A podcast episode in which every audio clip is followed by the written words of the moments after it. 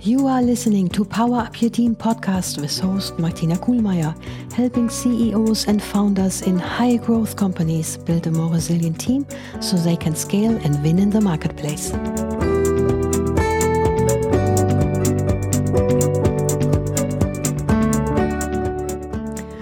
Hello, everyone, and welcome to this episode of Power Up Your Team podcast. This is your free resource with tips to build a more resilient team. These days, technology is part of every business. Every successful venture depends on technology ranging from small, best in class spot solutions to large end to end business automation systems. And as you scale your business, your technology has to follow suit. And there is an overwhelming selection of software products out there. Most of them are solutions for specific tasks. It is difficult to integrate them and avoid overlap or gaps between systems. And there's so much choice.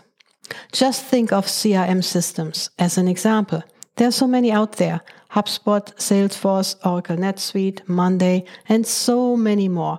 And they all come with excellent features, offer integration opportunities, and promise a better world. It's so easy to get carried away by really cool functionality.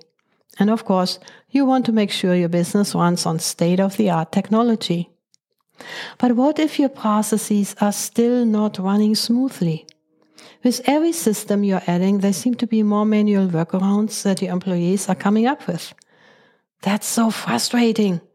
As CEO or founder, you may not be the technology expert unless it happens to be your product, but you are the expert in how your business runs, and so is your team.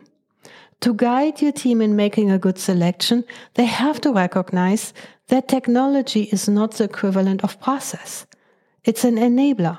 Technology needs to support the process and the people doing the work, not the other way around. So when you implement new technology, make sure your team has a crystal clear understanding of the existing process, has a record of gaps that need to be addressed with a new technology, and a list of things that are working well that can't be thrown out. They all need a mental image of the future process.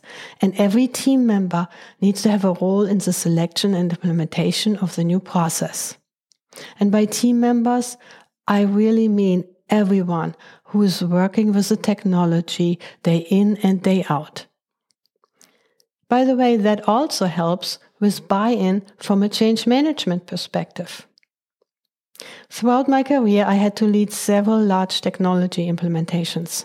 Sometimes I was in the role of president and P&L leader, and other times I was a strategic initiative leader. I was never the expert in the process. And I'm certainly not a technology expert either. So in each case, I had to lead my team in a way that guaranteed the highest likelihood of them making good decisions for the business. And I did that by involving them in evaluating current state and designing future state down to the clicks and clacks on every screen. We even looked at everyone's role and evaluated how much they were aligned to the process.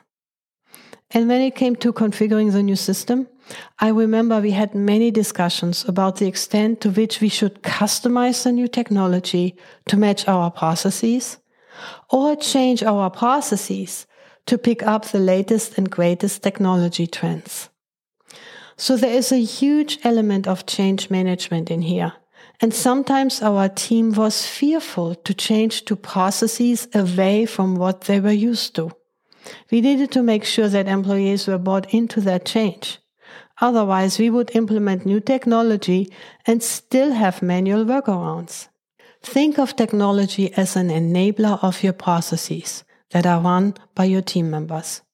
Keeping a process mindset at the forefront will help you buy and configure technology that seamlessly integrates into the way you want to lead your business to the next level of success. Thank you for listening to Power Up Your Team podcast.